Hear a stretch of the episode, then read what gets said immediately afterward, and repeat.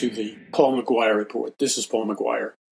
Okay, so the question has to be asked if you want to know what is going to happen next, if you want to know what's going to happen in the future, whether the future is tomorrow, a month from now, or three years from now, or 10 years from now, the way you determine the future with the highest degree of accuracy is that you project based on current trends, uh, current data, current information.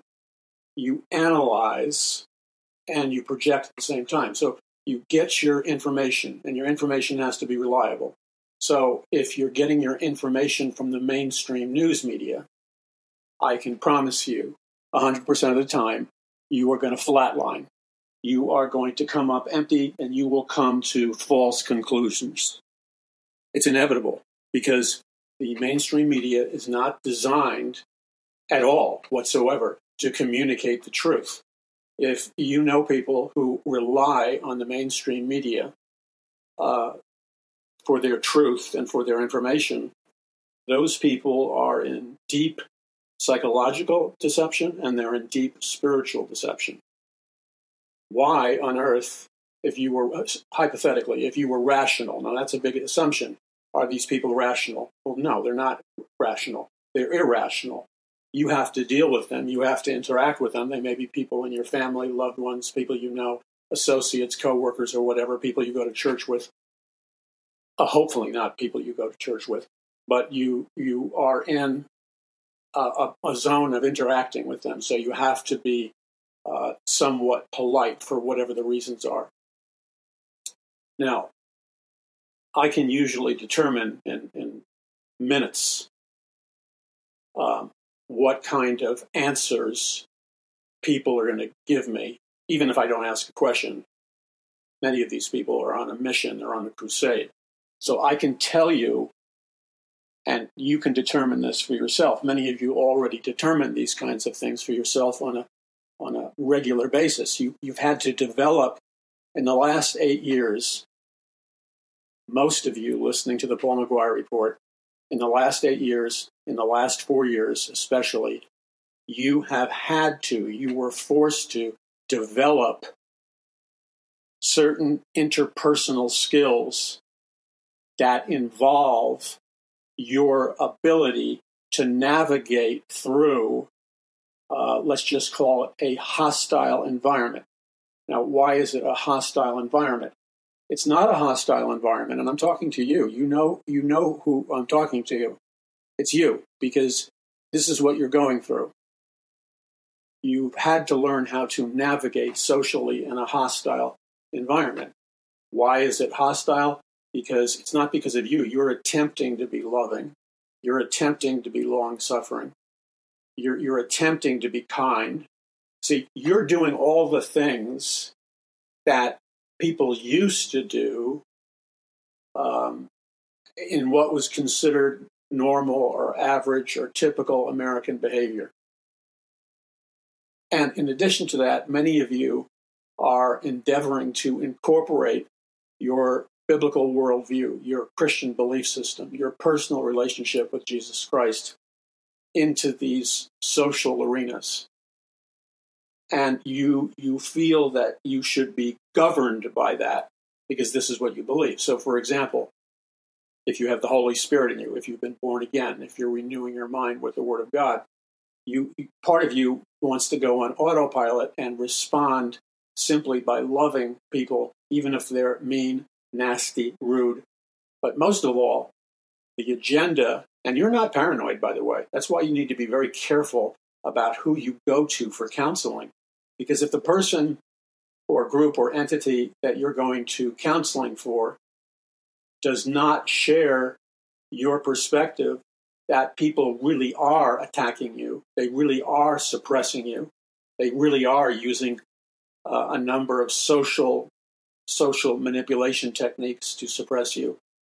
If if they are if the counselor or the counseling entity is unable to to come to grips with that basic reality, you and him or her are not on the same page together. And you ought to get out of that office or that setting or whatever as fast as you can while you can still breathe and slam the door, not because you're having a temper tantrum, just to get the heck out of there. Because whether they vocalize it or not, a lot of times, if you're going to counseling or whatever, you're paying for it out of your pocket, you're paying for it through an insurance company or whatever. They're not going to say everything they really think to you because they've already gotten to know you and they know basically what you think and they don't want to lose you as a customer. Now, that's a cynical view, and I'm not saying that every single person in that job description behaves like that, but there's a disturbing number that do. Now, so the rules of the game have changed radically in the last eight years, and especially the last four years. And it used to be the goal, the attempted norm was to be loving, kind, and, and there was even a time when people had a rule, and, and it, it isn't necessarily bad or good, but it's better than shattering your, fa- your family with a nuclear bomb. And that is, people had a social rule in America for, for many decades. And the rule went something like this When you get together as a family, you don't talk about politics, you don't talk about religion, uh, and a couple, there's a couple of other categories. Now, in today's environment, that list would be greatly expanded. You can hardly talk about anything because all of your beliefs see while your brothers and sisters well excuse me while some of your brothers and sisters in jesus christ or some of those people who claim to be christians claim to be christians uh, while they were sleeping you weren't you were listening to programs like the paul mcguire report and other programs that, that communicate the truth you weren't sleeping sleeping you were eyes wide open. They were eyes wide shut. So in, in that period of, let's say, incrementally eight years and then four years, the whole culture violently went through a catharsis.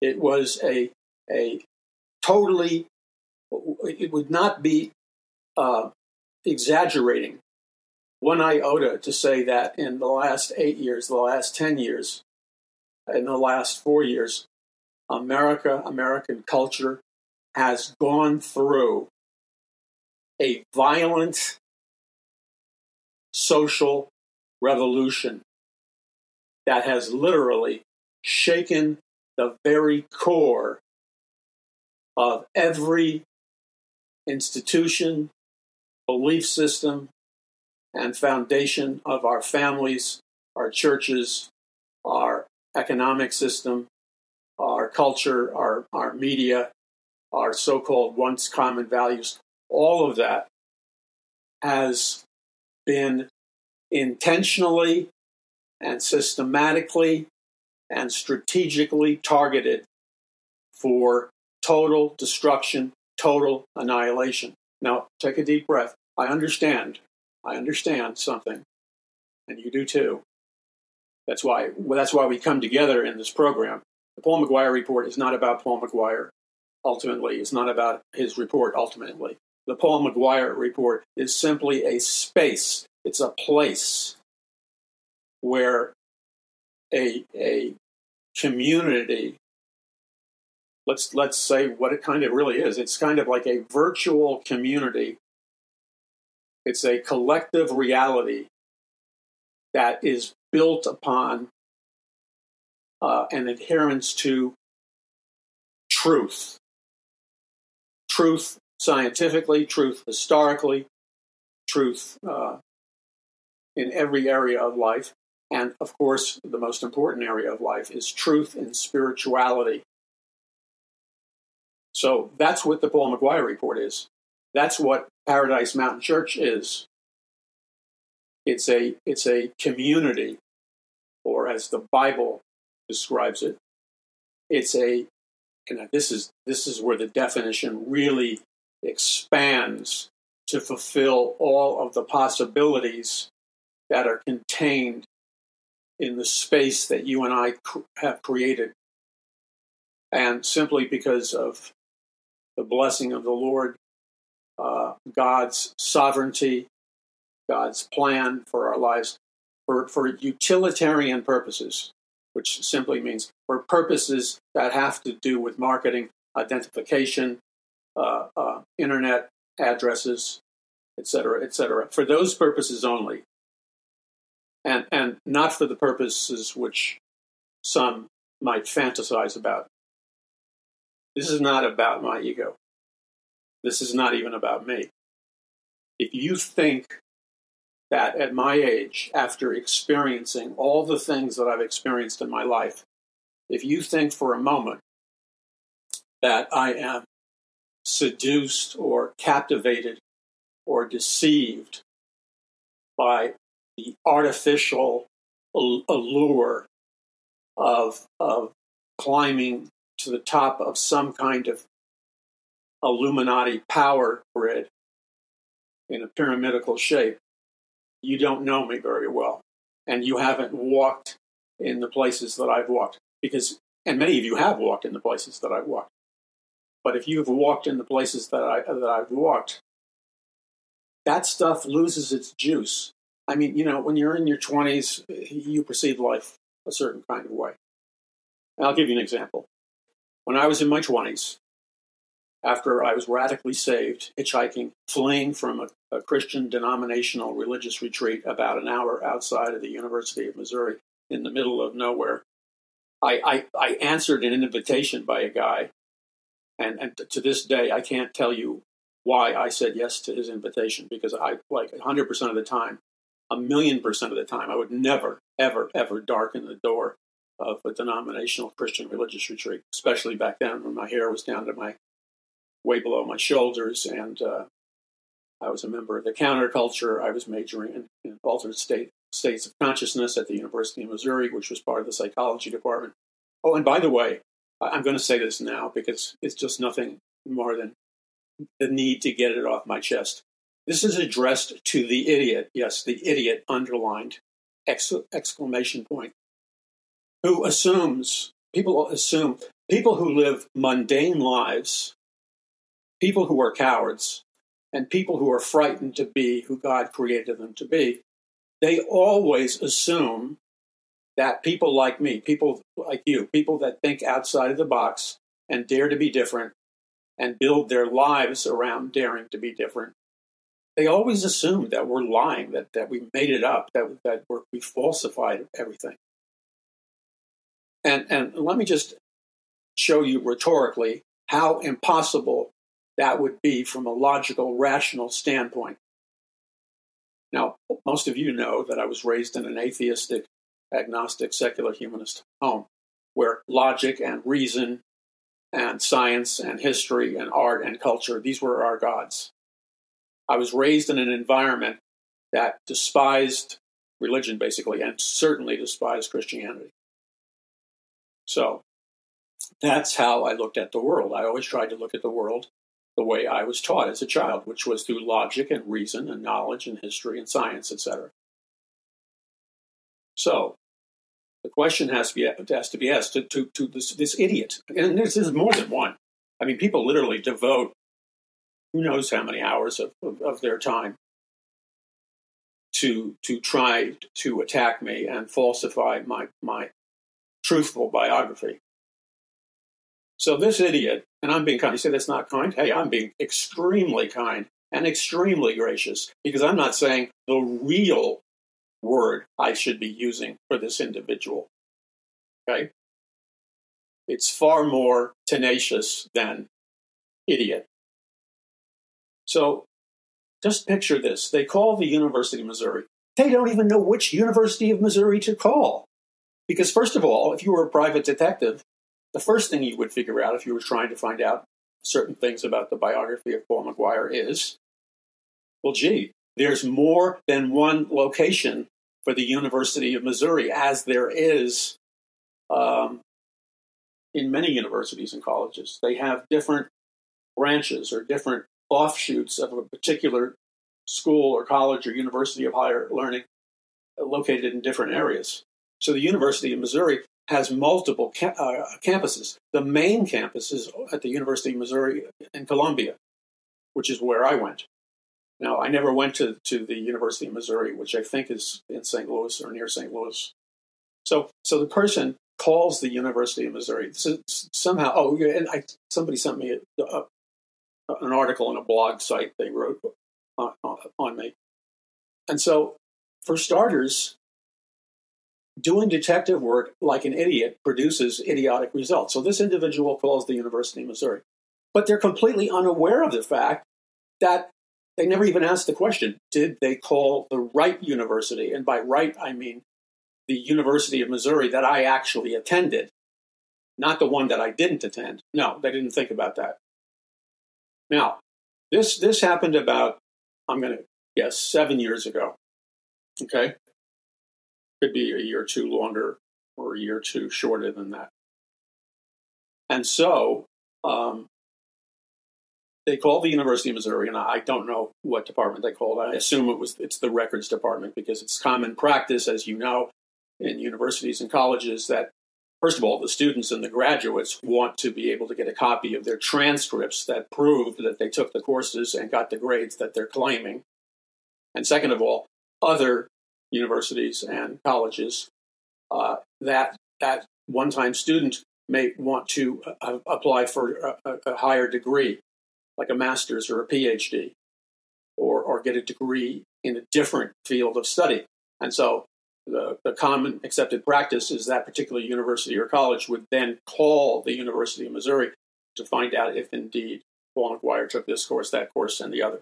All right, so it's not it's not a difficult thing to to to get. Okay, so so here, but here here's what a fool does. This individual calls the University of Missouri. The student that they're talking to is most likely, you know, 21, 22, 23, maybe 24 at the most, just based on the law of averages. Okay? That student wasn't even alive when I was born. That student who's answering the phone in the records department or the archives department or whatever, that student was not even alive when I was born. When I was attending the University of Missouri, taking the courses that I claimed that I t- took, that student wasn't even alive. So, so you're probably talking, I'm just doing this off the top of my head, you're probably talking about a period of approximately 50 years. That's right, 50 years, 50 years so it's been 50 years since I attended the University of Missouri, approximately, because I don't have the, the, calendar stuff in front of me, but it's pretty accurate. Okay, so for 50, 50 years, it's been 50 years since I attended the University of Missouri. When I attended the University of Missouri, much to the surprise of the idiot trying to do research on me, there was no such thing as the internet. There was no such thing as computers. There was no such thing as laptops. There was no such thing as email the entire social media computerized revolution that our society has gone through hadn't happened yet. It wouldn't happen for another, I don't know what, 30 years, 25 years?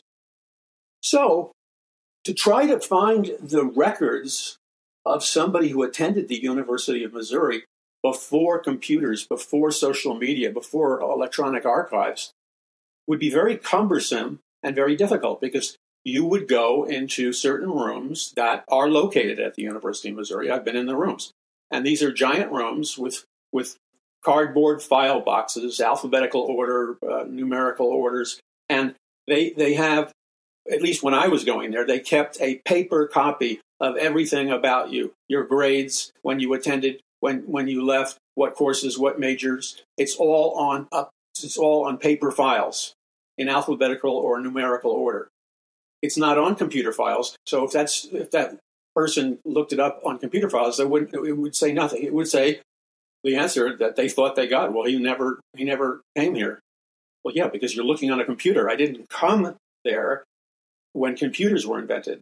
Now, if the university was on top of it, but we know universities are not necessarily on top of it, they should have transcribed the thousands and thousands of students, their their records, their grades, their their degrees, and everything else uh, should have been transcribed, transcribed, in other words, taken from paper files, alphabetical numerical files on paper, and it should have been transcribed onto electronic files and electronic data storage. But most likely, that job, I'm just guessing, was never really finished. Okay, so we have a couple of problems. we have a student who's answering the phone in the archives or records department, and then we have uh, a would-be re- investigator student who's probably around 25 years old. Both of them spent. Both of them weren't even conceived in their mother's womb when I was attending the University of Missouri.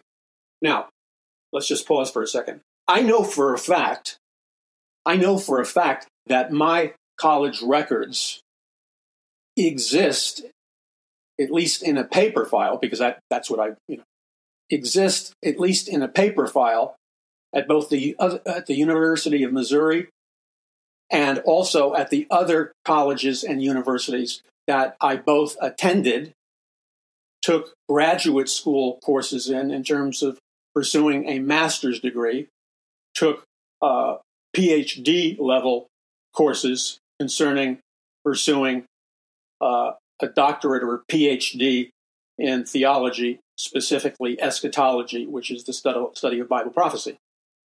Now, the reason I know my files are there, if you talk to the right person who looks in the right place, is that when I would apply to get my master's degree 30 years later, 35 years later, and then when I would apply uh, to take courses for, for a PhD or a doctorate, you know, 35 years or whatever later, I, I, I was not, even though I was a professor and a, a, a doctor at Jack Hayford's King's College and Seminary, even though I was a professor of eschatology, teaching Bible prophecy, I was not allowed, and, and, fully endorsed by Jack Hayford, fully endorsed by the, the seminary and the university. Um, I had to go through the same routine any other applying student would have to go through when I was studying for my master's and studying for a PhD. I had to supply I had to contact the university. I remember how annoying it was because it took it took a while. I had to go. I had to write the University of Missouri. They didn't respond, of course, when I requested my grades and archives. So I had to pursue it more. And then I had to call them on the phone. And guess what? When I called them on the phone and pursued it more, guess what they found? They found all my paper records on paper of the courses I took, the grades I took, what my major was, et cetera, et cetera. Okay. And they were sent to me in the mail. I, I received uh, official sealed correspondence. In fact, as I remember it, um, the, the archives, I believe this is the case. Remember, this is going back a long time. Uh, that they would not, the University of Missouri would not send me my archives, my my grades, uh, et cetera, et cetera, and that it wasn't just me. As I recall, it was the policy of the university because they didn't want students who were applying to uh, get uh, higher degrees at different colleges and universities. They they wanted to make sure there was no falsification of uh, what your grades were. You know you, that you wouldn't like rig your grades and make them higher than what they really were, or rig your major and, and make up that you got a degree in anthropology or whatever. As I recall it, that that stuff was sent uh, to the uh, King's College and Seminary, and, and, they they received it. But they but they get but I, because I had so much difficulty in getting it, and because they knew I was a public figure and and, and attacked as a public figure, uh, they simply gave me copies of my, my transcripts and grades and stuff. So it's like, I've seen them. Okay. And so the whole beef was, oh, he, there was, he couldn't have made, ma- majored in altered states of consciousness because there never was any courses on altered states of consciousness. Well, that's really strange because when I was applying for a master's program and a PhD program, I had to look at my University of Missouri transcripts and I and I specifically looked up because that's what I was accused of of lying about. And and uh, yes, I definitely took altered states of consciousness, and I was pleased to discover that that my grade point average in altered states of consciousness was A. I had a bunch of A pluses and a couple of A minuses, and it averaged out to an A. So Yes, I did take altered states of consciousness. Yes, it was in the Department of Psychology. Yes, it was a brand new field. because when I took it, it was the first year that the University of Missouri had ever offered uh, the the curriculum uh, and study of altered states of consciousness. So I had hard, I have hardcore proof that I was telling the truth, and my accuser has no proof besides laziness. And that I also, it also proves that my, my dual major was filmmaking at the University of Missouri, which I, and I wrote about my experiences in these two fields in my book, Power from On High. The point I'm trying to make is um, you're attacked and you're targeted. Would they have attacked me if I still had the, the political point of view, the social point of view that I had when I was an atheist, a, a, a leftist radical in the counterculture, when I was demonstrating with the radical activist Abbie Hoffman, when I was made, oh, they accused me of lying about uh, being made an honorary member of the Black Panther Party. Well, of course, they accused me of lying because it doesn't sit well with them on Fox News. I, this was back when Fox News, you know, I was on shows like O'Reilly and stuff and and these programs had like eight or nine million viewers back then, not not the fraction uh, of the number today.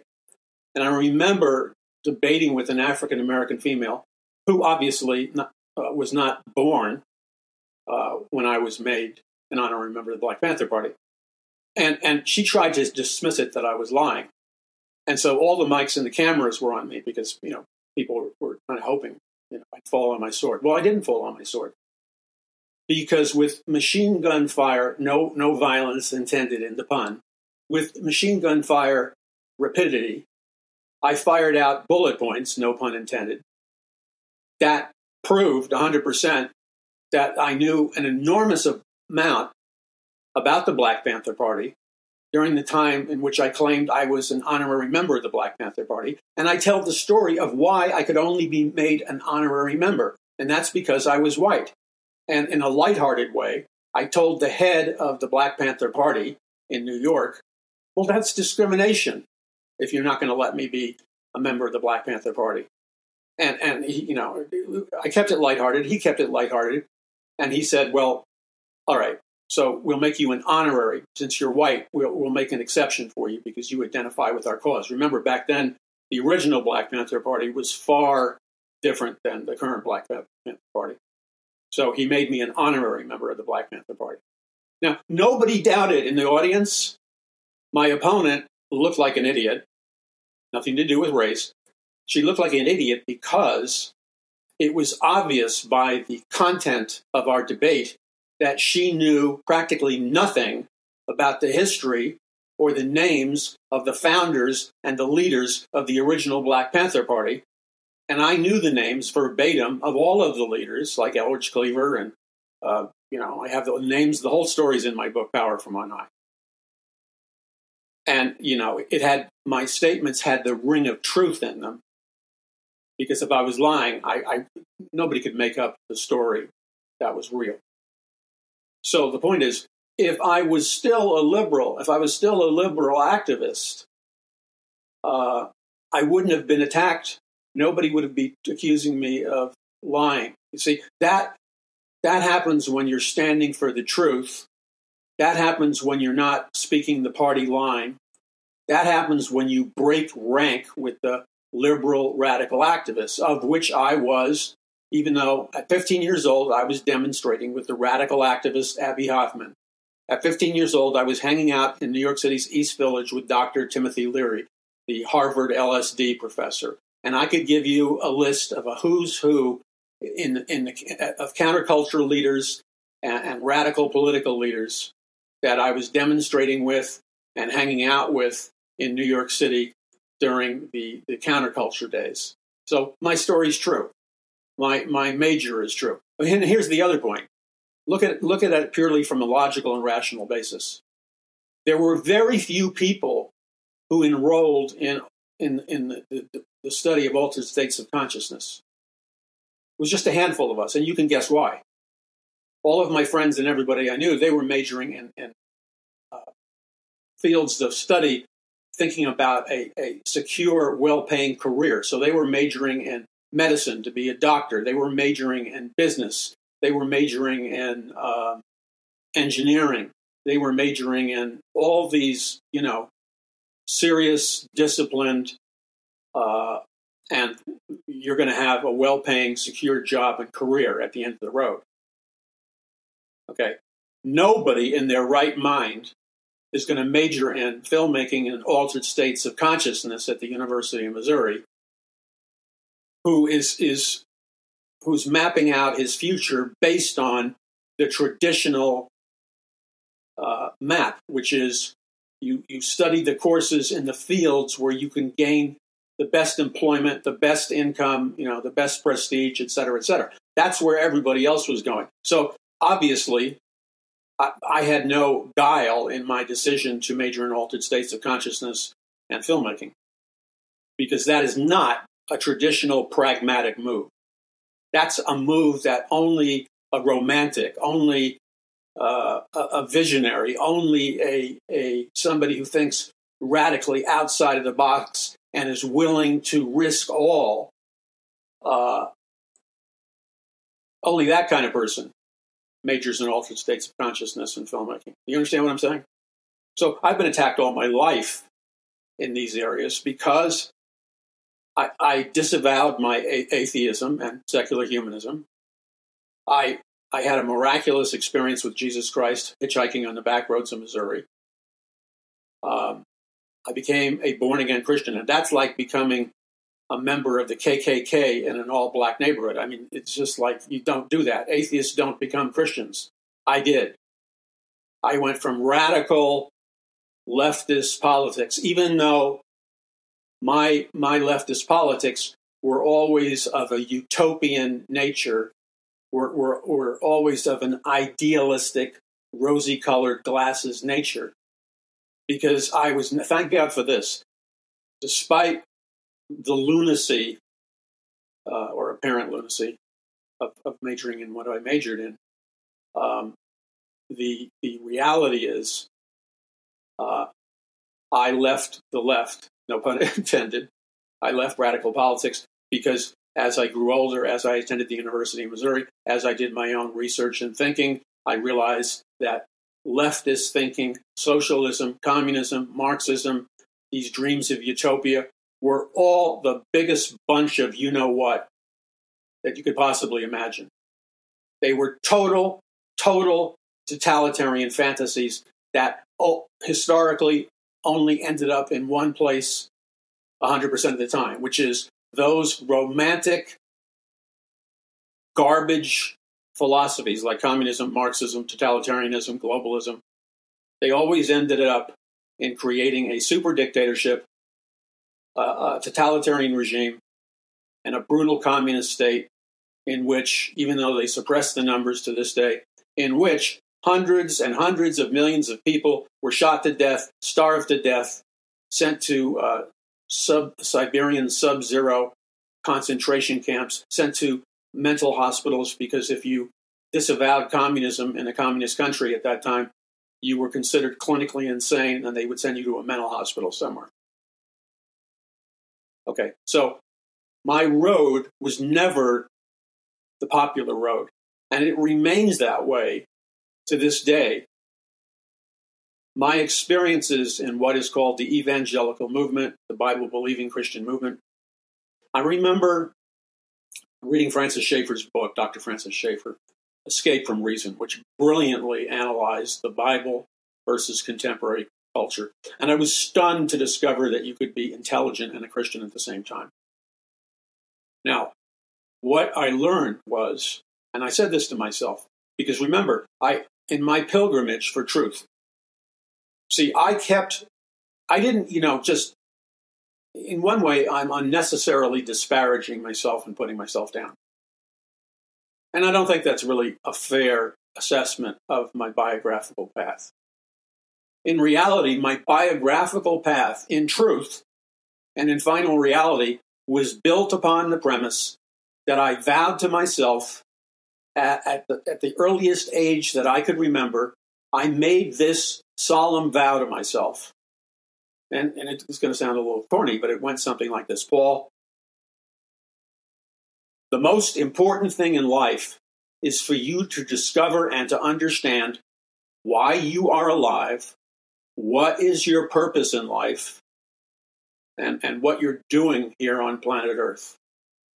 And if you come to the end of your life and you don't know for a certainty why you're alive, what your purpose in life is, and what you're doing here on planet Earth, if you haven't answered those three questions uh, totally, then your life, no, no, matter how wealthy you become, no matter how famous you become, no matter what you think you've accomplished, Paul, now, I said this at a very, very young age, you've accomplished nothing.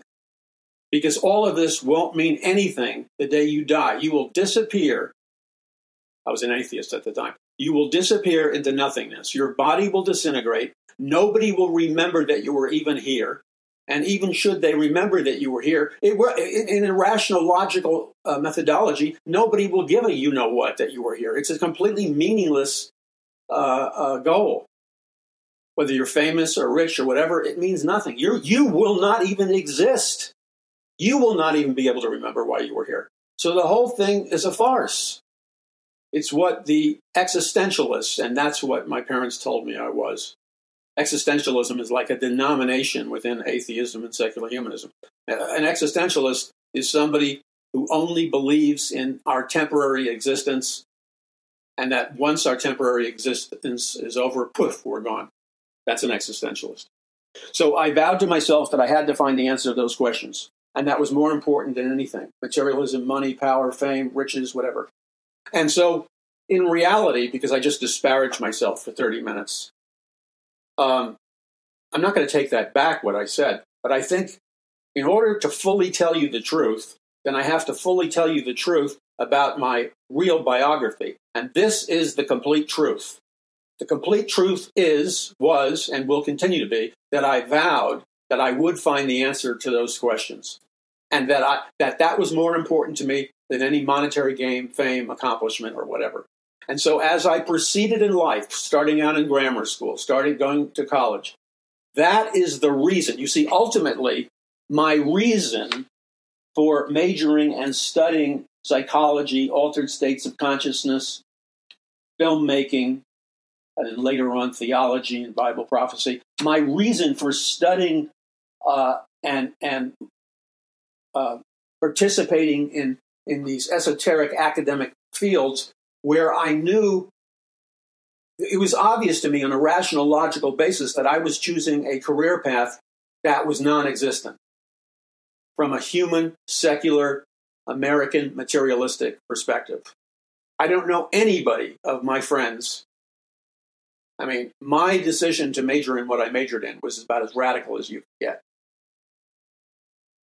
and and it turned out I paid a heavy price for that. But you see, I was willing to pay the price because my stated goal was that I had to find out the answer to life's three most important questions. I tell this story in its uncensored version in my book, Power from On High.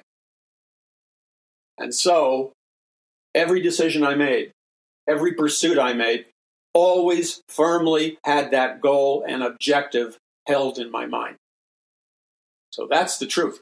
So the truth is, my career choices, my, my choices in what field of study, uh, the risks I would take versus the rewards I might get, all of my decisions were not based on this traditional American pragmatism, which, which simply means you, you do whatever is the most expedient, you do what is going to be the easiest to make you money, to be accepted, et cetera, et cetera. My dive was far deeper than that. I was willing to risk my life. I was willing to bet my life on the fact that I believed that the truth was out there somewhere and I was going to find it, come hell or high water.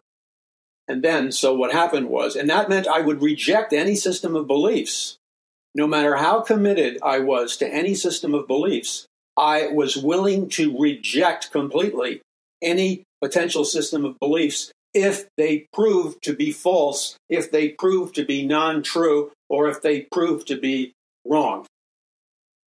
So, as I pursued my goal for the truth, and that was my number one goal, I was serious about it. It wasn't playtime for me. That's why, to this day, I am repulsed and disgusted by evangelicals and Bible believing Christians and denominations and churches and seminaries that teach this kind of hybrid form of pseudo Christianity in which the end product is a the end product is selling out and worshiping the following gods. Now, these gods that the evangelical church and the uh, um, Bible believing church and the churches and the pastors and the Christian institutions, the gods that they worshiped were clearly defined by Dr. Francis Schaeffer.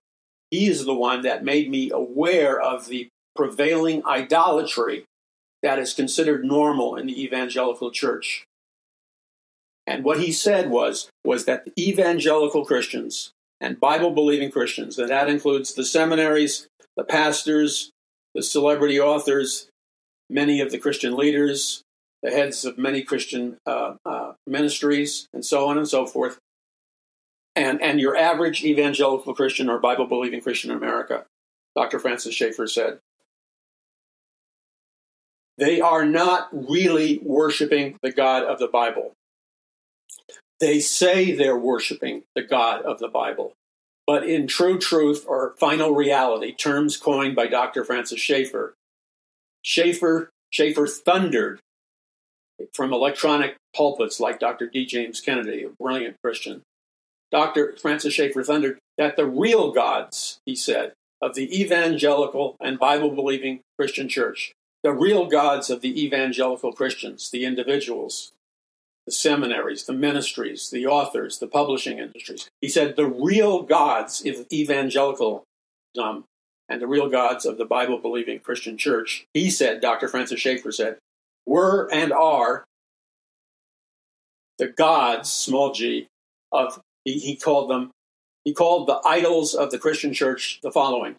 The false gods of the Christian church he labeled as the following. The gods of personal peace and prosperity, the gods of materialism, the gods of sexuality, the gods of uh, pragmatism. You know, what, whatever, get along to go along. Sell out your beliefs, don't, don't rock the boat. So, what Schaeffer was saying, when push comes to shove, evangelicals and evangelical institutions and pastors and seminaries and the entire system is corrupt. And right. And what he said was that instead of worshiping the true God, the Bible, the God of the Bible, or Jesus Christ, King of Kings and Lord of Lords, instead of worshiping the true God, the evangelical church and its institutions, churches and pastors and leaders, they're worshiping the false gods of personal peace and prosperity, materialism, pragmatism, and, you know, to go along and to get along they're worshiping at the altars of convenience, not worshiping at the altars of, of sacrifice. You see, what Schaeffer was saying, a truly biblical faith is one in which you're willing, like right now, as you hear my words, if you're really a Christian, the evidence of that is not merely because uh, you claim to be born again, or it's not merely because you claim to uh, uh, speak in tongues, or these other superficial identification points. He said, you have to be, Schaeffer said, you have to be willing to pick up your cross, die to yourself spiritually by faith in order to follow Jesus. So he called that, Schaeffer called that true spirituality. And you know, that is the foundation. I don't always talk about it, but that is the foundation of this ministry, Paul McGuire Ministries, Paradise Mountain Church, and everything we do.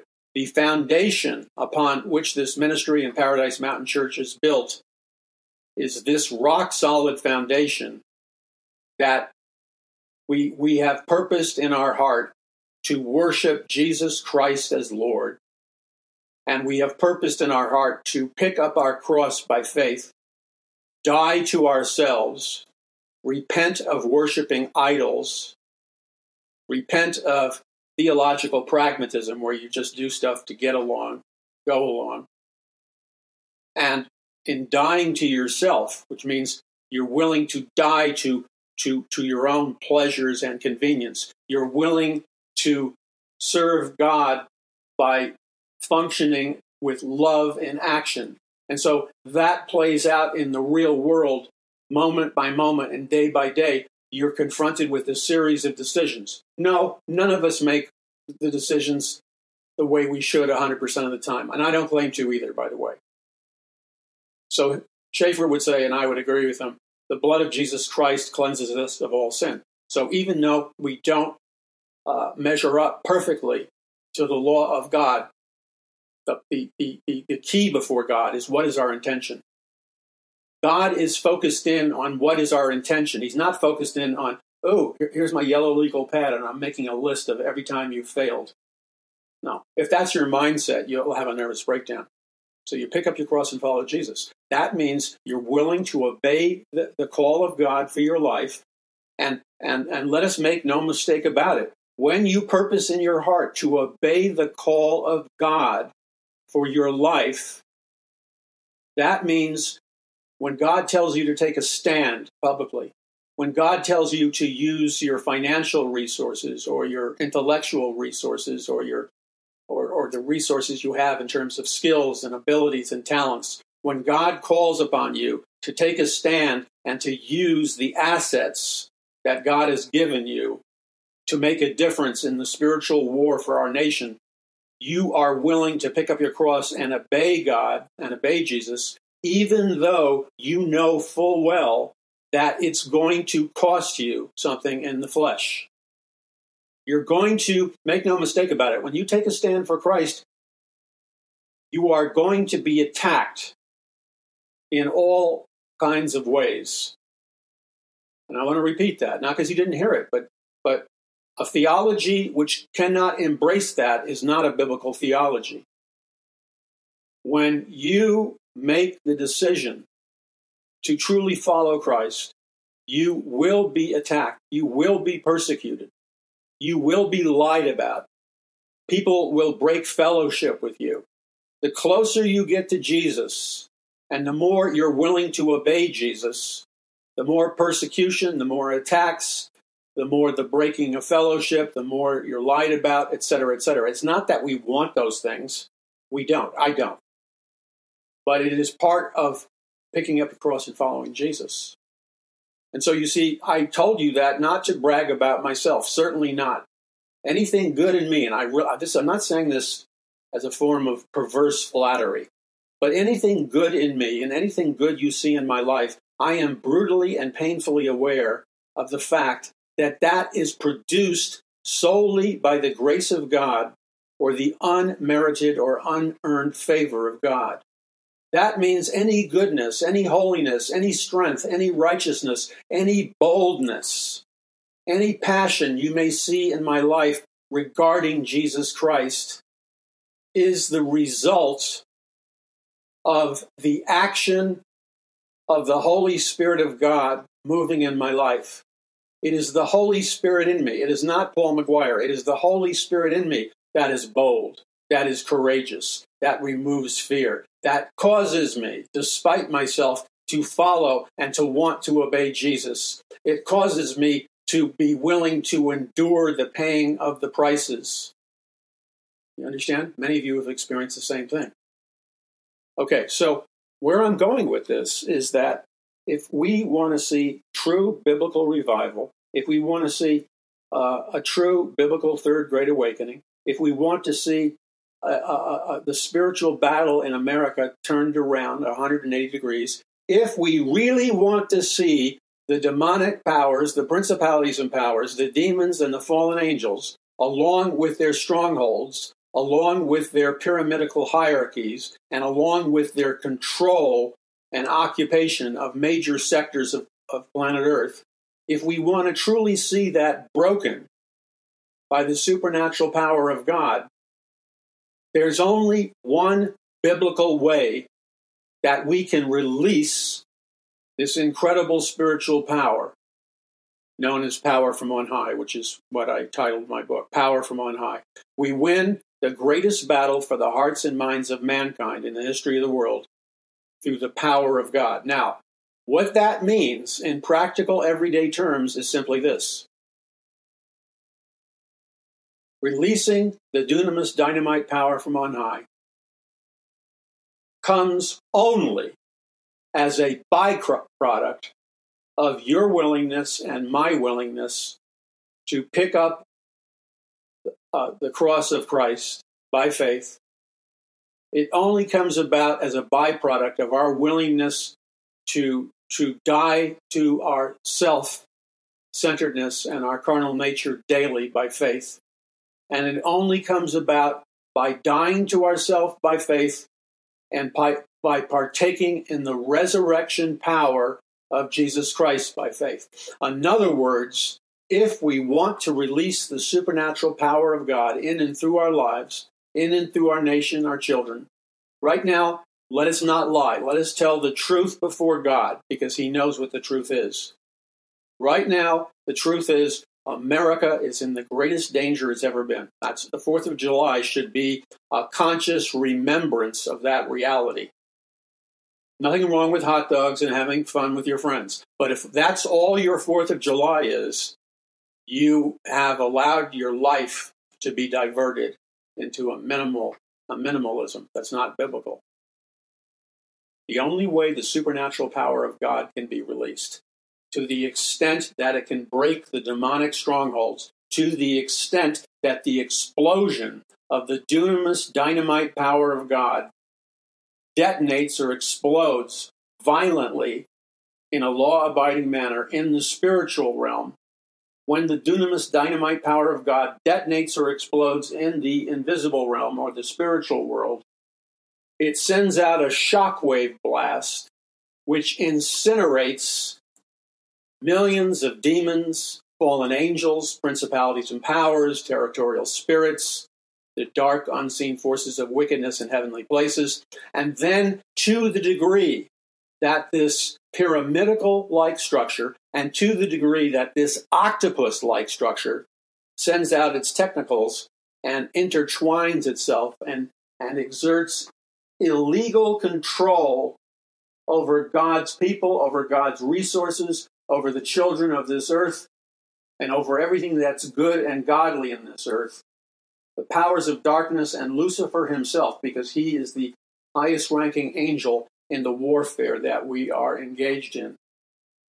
But the termination and restraint of Satan does not come to pass without an enormous price. And here's the enormous price. If you want the step by step formula of how you can, in a law abiding and peaceful way, pull the trigger, so to speak, that will release the dunamis, dynamite power, explosive power of God, that will wipe out countless millions of demonic entities that have filled our multidimensional world.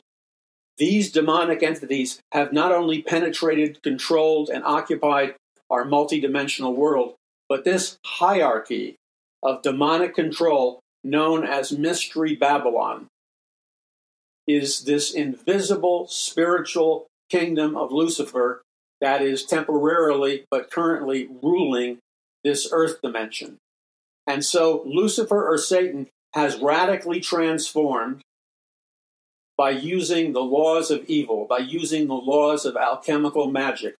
Satan has, has used the things like black physics, and Satan has used uh, upper level uh, satanic and Luciferian technology and science to merge these high level technological, alchemical, scientific discoveries, to merge them with science, technology, genetics, biology, and also all the governments and the structures of mankind that are largely under the control of Satan, Lucifer, and the fallen angels. And I'm talking about systems. Lucifer is a master at the organization and management of what could be called in, in business circles systems theory or general systems theory.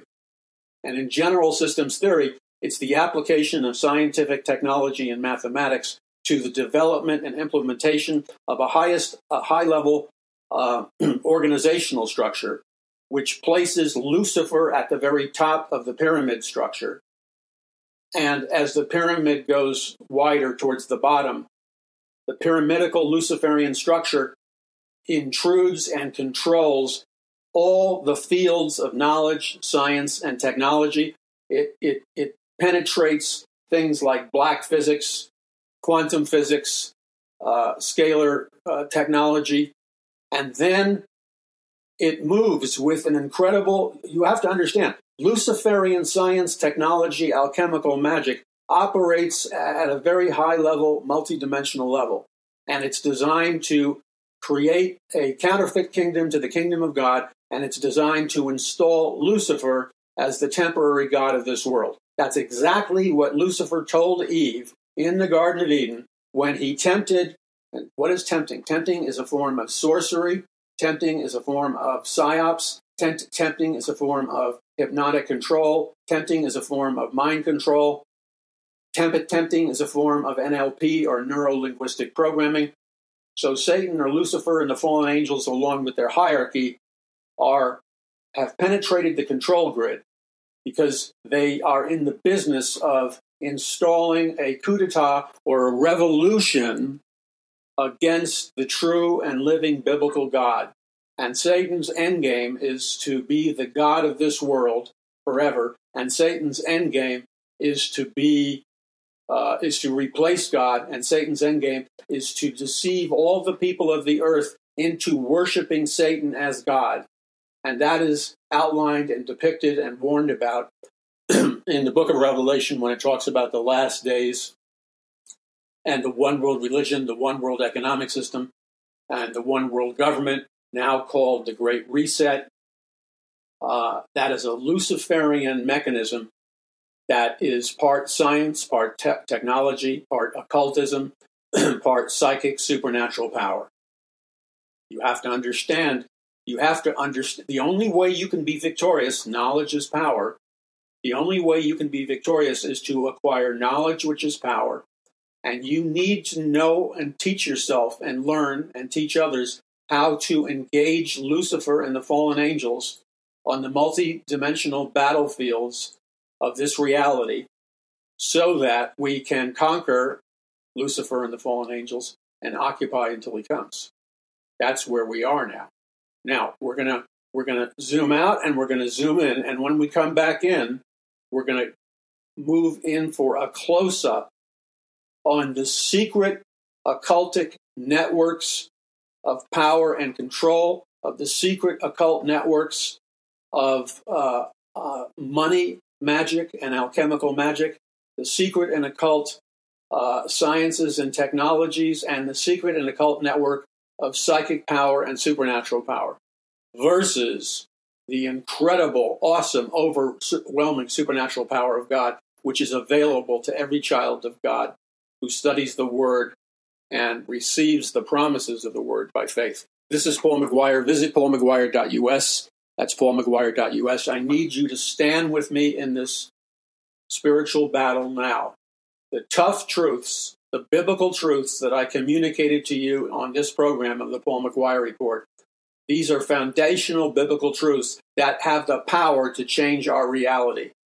I need you to help me to march forward, incorporating all technology uh, incorporating the knowledge of the word at the highest level. And together, if we move forward, we can take back the earth, or at least occupy until he comes, until the second coming. We are not defeated. The body of Christ, the supernatural body of Christ on earth right now, in violent but law abiding spiritual conflict in the invisible realm, is in an all out multidimensional war with Satan, the fallen angels, and fallen angel technology, and fallen angel and Luciferian powers. We're in an all out war and an all out conflict that is both multidimensional in nature and supernatural in nature. God has placed it in our hands.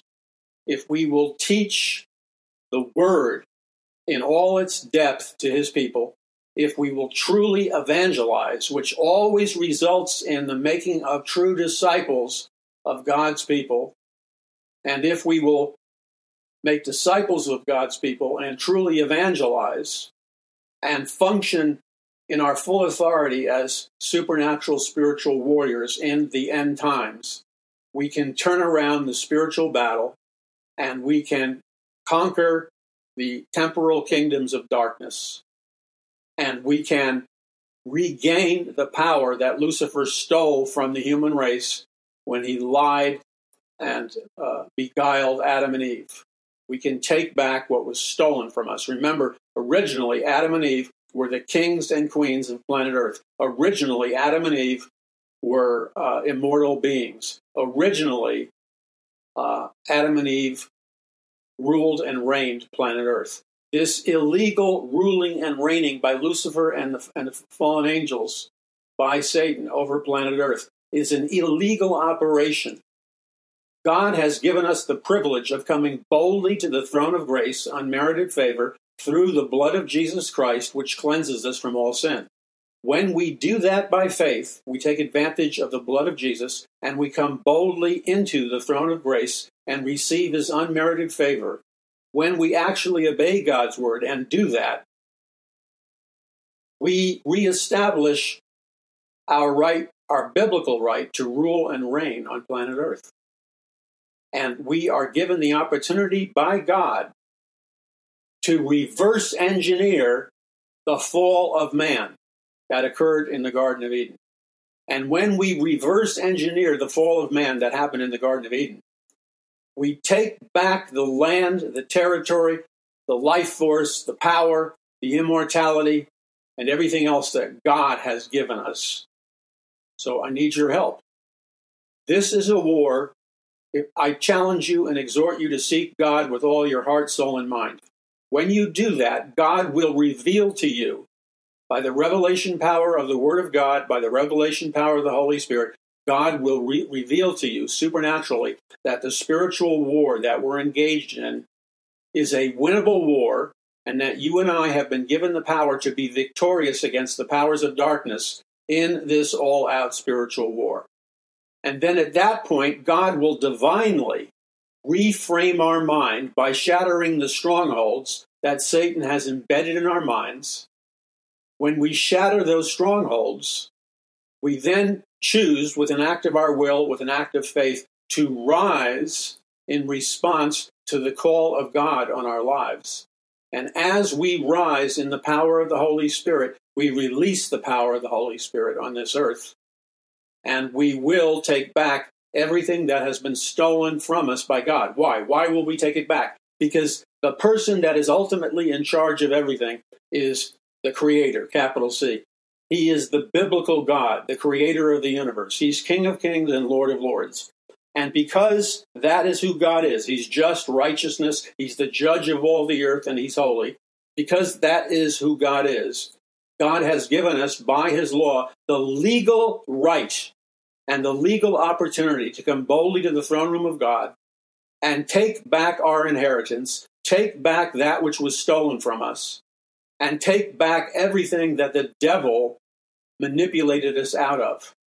And when we do that, we will see and we will experience what can only be described as a violent reverberation in the corridors of space and time that will begin to shake and they will begin to vibrate holographically because this is a physical dimension reaction to the explosion of the dunamis dynamite power of God on a multidimensional level in the earth. And so God has so God has given us the legal right to take back everything that and this is where we need a revelation. We're not taking back what doesn't belong to us. We're taking back everything that legally belongs to us. And because we're taking back everything that legally belongs to us, God is assigning his supernatural power, power from on high, his knowledge, which equates to power, and God is energizing us to be more than conquerors in Christ Jesus. We take it back completely, but we just don't take it back temporarily. We take it back eternally as we inherit and possess brand new glorified bodies that are immortal. And we go into heaven where we will sit on thrones that are situated near the throne of Jesus Christ. And on the thrones that we choose to sit on, we'll notice that our names are written on every throne that we sit on, which is a signification of the fact that before we were called to be here for such a time as this, we have been given the power to rule and reign with Jesus Christ for all eternity. I need you to stand with me. I'm not asking you whether you have goosebumps. I'm asking you this question based on allowing the Word of God to confront, to, allowing the Word of God to confront you, and based on allowing the Word of God to convict you by the power of the Holy Spirit. I'm asking you to go before God and ask Him, God, exactly how much would you have me give in an act of worship and obedience? How much would you have me give or contribute or donate financially? And then, whatever God Almighty tells you to give, donate, or contribute financially, no matter what the sacrifice is, I am asking you on the basis of being willing to conduct radical obedience before God. I'm asking you to step out in faith and to give generously and joyously whatever it is that God is speaking into your heart right now to give. So at this very moment, I am supremely confident that many of you are experiencing the voice of God, and He is commanding you with His authority to give or contribute or donate a specific amount to supply the needs of this ministry so that we can win this spiritual war.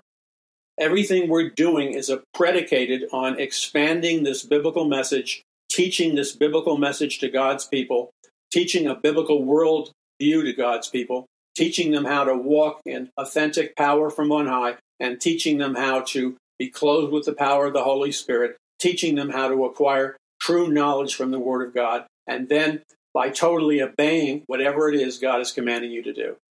And then I also, also ask you to obey God as He speaks to your heart about becoming an intercessory prayer warrior for me, the ministry, and all the people associated with the ministry. You can donate by envelope.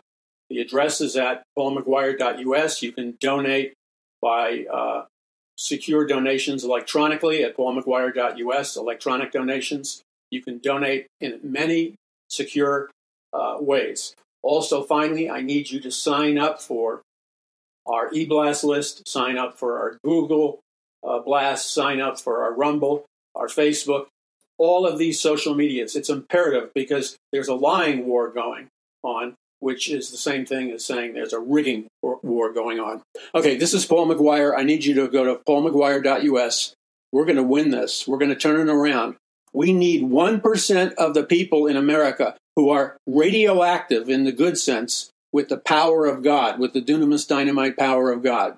If 1% of us walk in an authentic biblical revival, we will turn the tables on this spiritual battle. So go to paulmcguire.us. That's paulmcguire.us. We'll be back in just a second.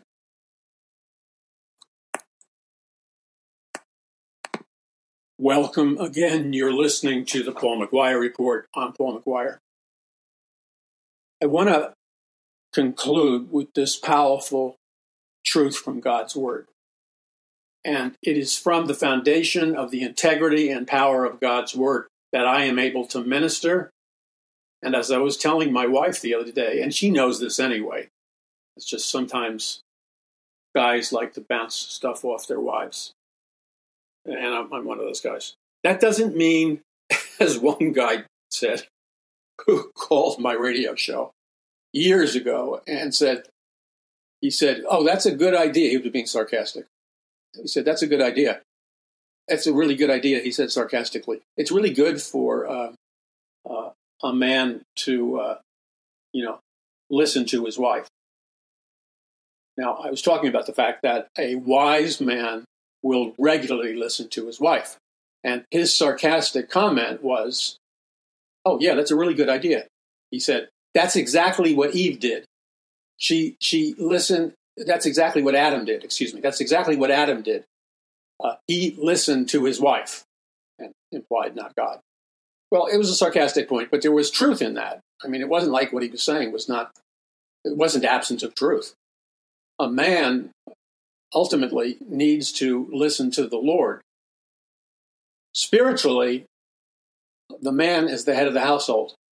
But remember, the way that plays out in the Bible is in order to qualify to be the spiritual head of the household, you have to die to yourself and be willing to love your wife just like Christ loved the church.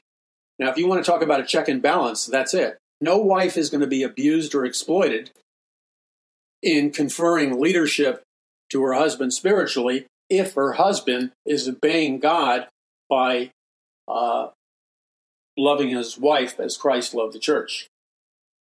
And, and there's, there's more to that. That's a whole teaching in and of itself. So, this is what I, I want to communicate as a kind of summary thought, but I consider it of the highest level importance. Right now in America, anyone who is aware of what's going on, whether you're a Christian or not, you are aware of the fact that today happens to be July 4th. It's the foundation of our freedoms because our founding fathers dared to engage in a revolution after exhausting every other option available to them. Our founding fathers, most of them, the overwhelming majority of them, were educated in Pilgrim and Puritan schools, so they had a biblical worldview. The ones who were not Pilgrims and Puritans, they were still educated in Pilgrim and Puritan schools. And then all the other founding fathers were Pilgrims and Puritans. So the prevailing thought, the, the, the, the foundation of America was built on a biblical worldview. And that's why America is a, mir- a miracle. I've said this in all my books. I suggest that you get my books. You can get a huge save money with a huge financial discount right now by going to paulmcguire.us. You can get a whole bunch of books. There's a massive discount, and the ministry, we pay for the shipping. It's something you're going to want to have now and in the future when the day may come when books are not available. And before that happens, what you have electronically will not be available. So, this is what I have to say to you. Um, I have spent many decades alive, observing, researching, studying, experiencing many different things in a very unique and different way than most people. This has given me a very uh, advantageous and advantageous perspective level that allows me to analyze what's happening in our world at a far higher and, and a far more accurate level. And this is what I have to say to you. We are in the most serious moment we've ever been in, both in America and around the world we are teetering on the precipice of the most nightmarish, Orwellian, totalitarian, super dictatorship beyond anything you could ever imagine in your worst nightmares. We're on the very edge of it going into operation. In fact, the plans for it operational operationally have already been mapped out. In fact, the logistics operationally and in fact, the finances, the, the trillions of dollars in finances uh, necessary to implement this global revolution, this global coup d'etat that will turn America into a totalitarian, futuristic science fiction dictatorship, as well as the rest of the world. That was not embellishment, by the way. There was no exaggeration in what I just told you. That was a sober minded and highly accurate analysis of exactly what is going to happen in a very short period of time, perhaps shorter than you ever dared to dream would ever happen. Now, I am not telling you that to scare you.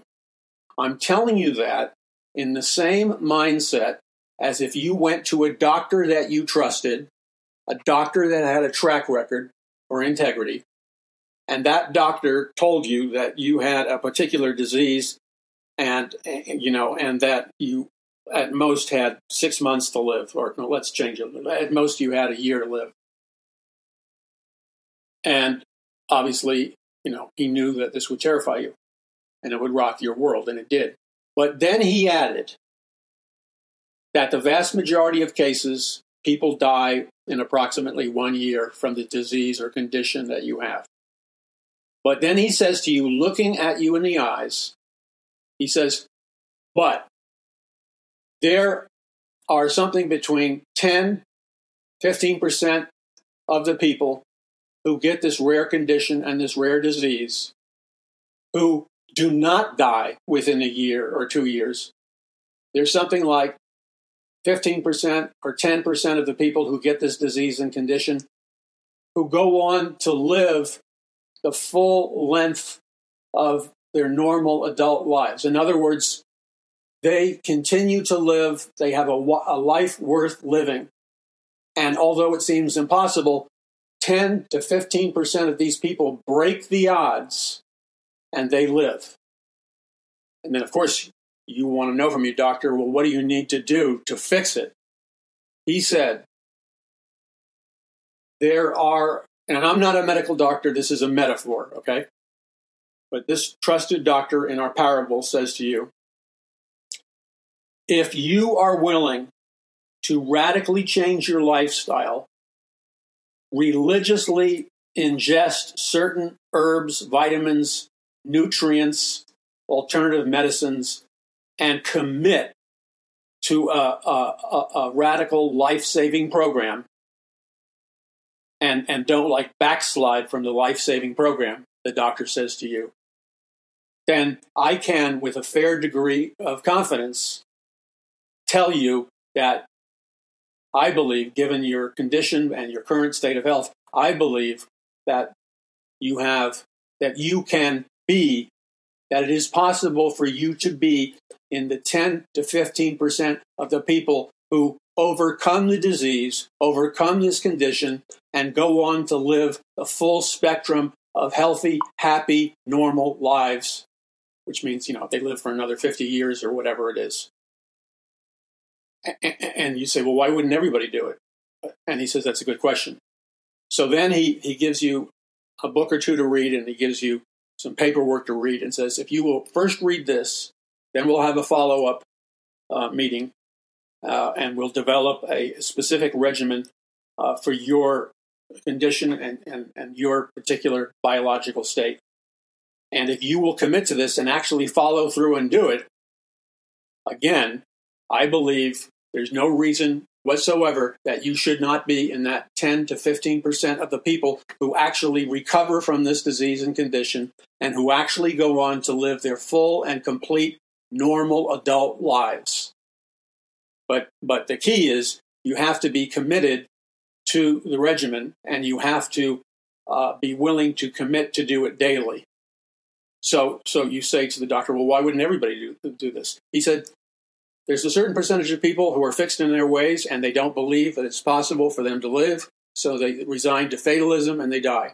There's another percentage of people who are convinced that, you know, uh, if modern medicine doesn't have a cure for it, then there is no cure for it. And then there's another group of people who, who have the best of intentions. They start the regimen. They start, you know, really being committed to eating the right nutrients, following the, the, the recovery program. But after a while, you know, they have a craving for the unhealthy foods and the pizzas and stuff, and they backslide. And then they backslide and they fall in the trap of becoming fatalistic. And then, you know, a year later, they're dead. So you say to the doctor, Are you telling me that, that it's that simple to, to change the direction of my life? And the doctor says, Absolutely. But the doctor said, The reason that the people who die die is not because there are not nutrients and medical regimens and alternative medicine routines readily available that will cure them from this disease, that will uh, uh, cure them from this condition. People, he said to me in the parable, he said, he said, people are not dying because people are dying, he said, because not because there are not available nutrients and herbs and medicines and that they're not available regimens they can go on that actually work. He said people are dying because they don't believe it will work and they give up. So then the doctor says to the patient with the final words Your biggest battle is not the, the um, um, disease or the condition that you have. He said, It's absolutely 100% it's a, a winnable war. You can defeat that disease and condition. He said, Your biggest battle will be the battle of the mind, where you're going to be tempted to go back and forth in your mind. And part of you is going to be saying, this works. I'm going to follow the regimen. I'm going to take the nutrients and vitamins. I'm going to take the protocol and I'm going to be better and I'm going to live out my entire adult life. But another part of you is filled with doubt and saying, This couldn't possibly work. It's too good to be true. And I don't believe it. He said, Starting now, whatever opinion you cling to, whatever belief system you adhere to, that is what is going to determine your destiny, your end game, and your outcome. Now, should you backslide occasionally, or should you fall backwards a day here or a couple of days there, you just get right back on the program. It doesn't mean your possibility for a long life ends. Not at all. He said the name of the game is what you believe and how faithfully you act on what you believe. That's going to determine your outcome whether you live or die in, in the long term. So that's my like homemade off the, the cuff parable. And that's exactly what's facing the body of Christ in America today and every evangelical and Bible believing Christian today. The Word of God tells us totally, with 100% accuracy, that God Almighty has given us the power to defeat our enemies and to reconquer the land called America that God gave us for a specific reason. There is no scientific, spiritual, biblical, biological, or historical reason that we should not be completely, uh, uh, completely able to win this spiritual war and conquer back the nation that was stolen from us by Satan and the fallen angels. There is no logical reason whatsoever. If we will simply decide to believe God just like we believed him for our salvation, just like we believe him when we want an answer to prayer. If we are willing to come to the place where we will believe God for who he is and that we will believe that God answers our prayers, God will 100% send us the supernatural power to defeat and overcome and wipe out the powers of darkness. This is totally a winnable war. It, it, there is God is not a fatalistic God, and the message of the Bible is not fatalism.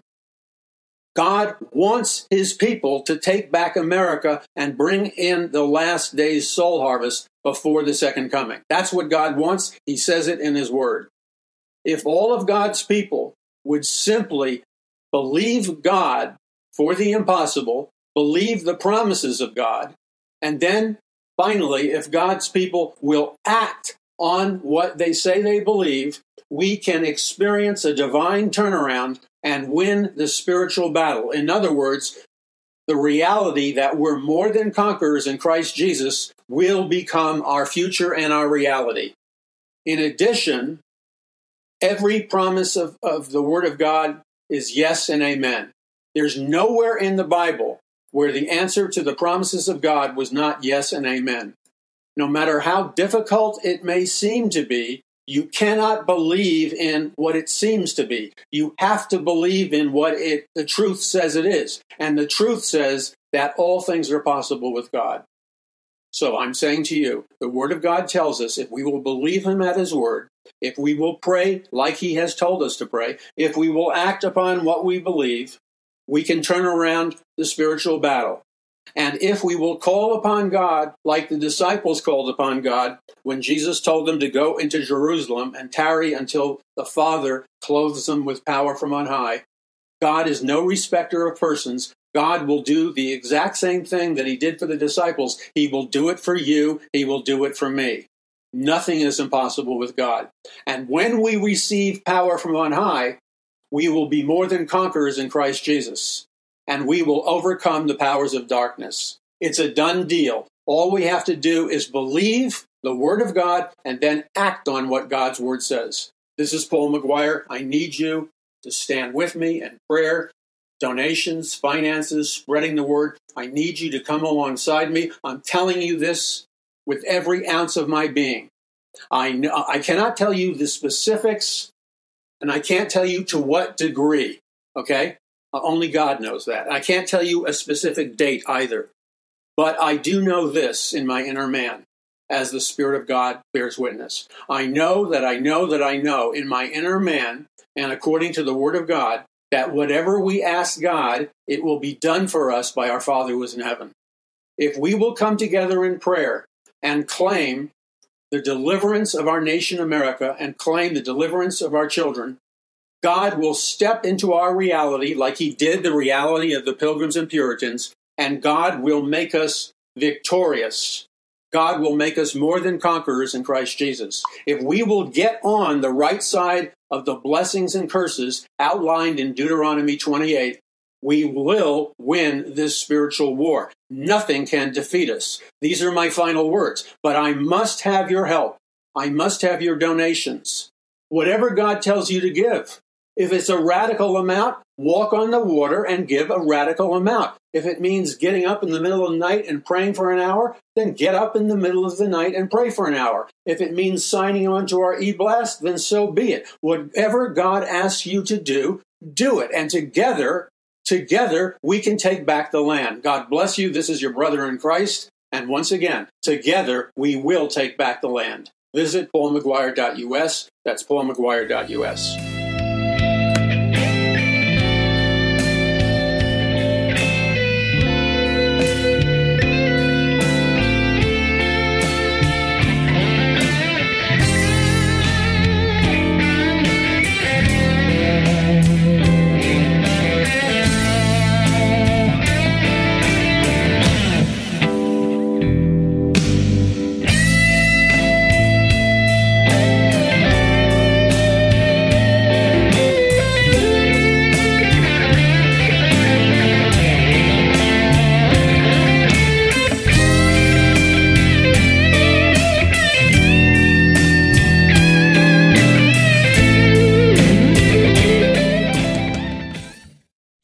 was boring. Hello. Then Judy discovered ChumbaCasino.com. It's my little escape. Now Judy's the life of the party. Oh, baby, Mama's bringing home the bacon. Whoa, take it easy, Judy. The Chumba life is for everybody. So go to ChumbaCasino.com and play over 100 casino style games. Join today and play for free for your chance to redeem some serious prizes. chumba ChumbaCasino.com. No purchase necessary. Void where prohibited by law. 18 plus terms and conditions apply. See website for details.